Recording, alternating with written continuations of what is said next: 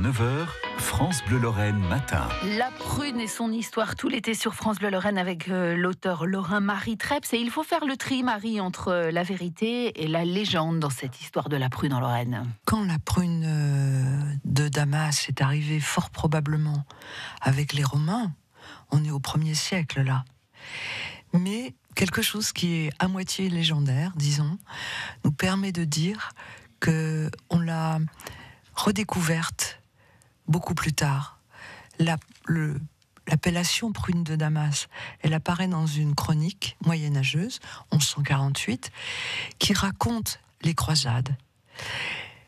Il est dit que pendant le siège de Damas, qui est le, le dernier siège des croisades, 1148, la ville de Damas est assiégée et les croisés s'installent vers l'ouest, parce que là, ils ont de l'eau, ils sont dans des vergers, ils ont de la nourriture. Mais au bout d'un an, ils ont, été obligés de changer, et là, ils ont perdu la bataille. Ils sont rentrés en 1149 de Syrie, mais ils ont rapporté les fameux pruniers de Damas. Et là-dessus s'est greffée une véritable légende, celle du roi René on sait que le roi René euh, était euh, duc d'Anjou, duc de Bar, duc consort de Lorraine, roi de Naples et de Sicile, et que il, a dû malheureusement, c'était un roi sans royaume.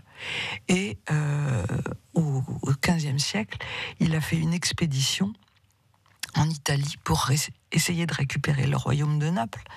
Il a échoué, mais il n'est pas tout à fait revenu les mains vides, puisqu'en Lorraine, on dit encore aujourd'hui que euh, les Mirabelliers ont été ramenés de cette fameuse croisade de René II, mais qui a eu lieu trois ou quatre siècles avant le siège de la ville de Damas mais les légendes ne s'embarrassent pas mhm. de ce genre de détails. Effectivement, Marie Treps sur France Bleu Lorraine tout au long de l'été avec ce magnifique livre aux éditions euh, Tohu Bohu euh, sur la prune, un petit livre illustré qui nous retrace l'histoire de ce fruit qui fait quand même la renommée de la Lorraine. On passera euh, l'été avec vous, Marie Treps, et on vous retrouve tout de suite maintenant sur francebleu.fr.